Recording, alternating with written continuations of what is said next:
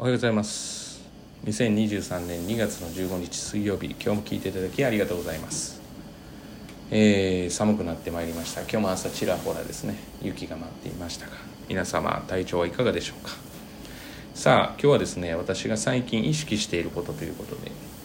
えー、話をしたいと思います、えー、人に会わない、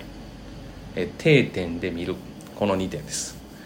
えー、人に会わないというのは人に会うことによって自分がちょっと変わるので、えー、これさ次の定点で見ると一緒なんですけれども自分が変わると子どもたちの変化に気づきにくいということが分かりました。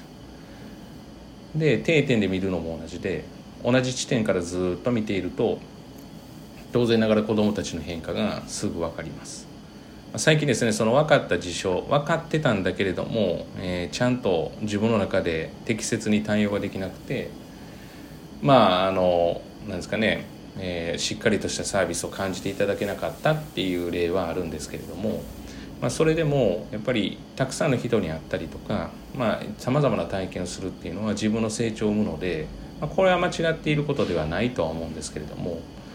それより、まあ、それとプラスしてその自分と同じ地点から同じように見るっていうことは、まあ、私は大事じゃないかなっていうふうに思っています。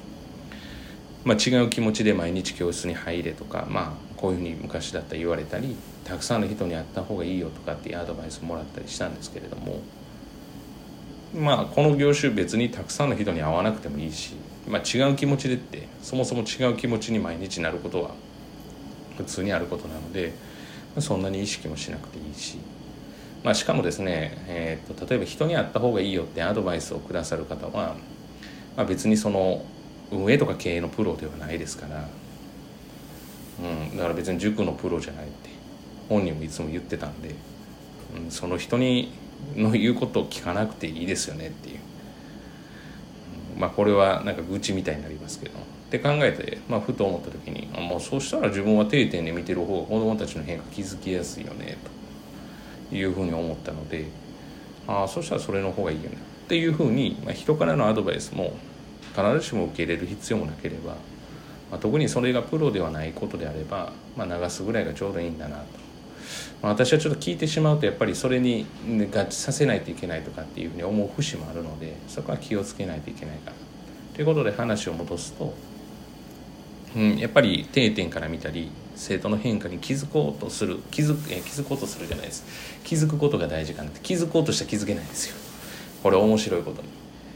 俯瞰して、えー、客観的に同じ道、えー、同じ、えー、ところから、えー、見てるから初めてその変化がなんとなくこう入ってきてその変化が具体的になっていく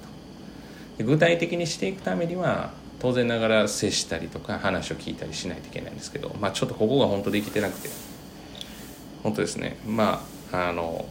しっかり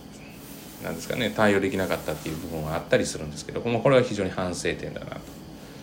まあ、いうことで変化に気づけるかどうかっていうことを大切にしているということです、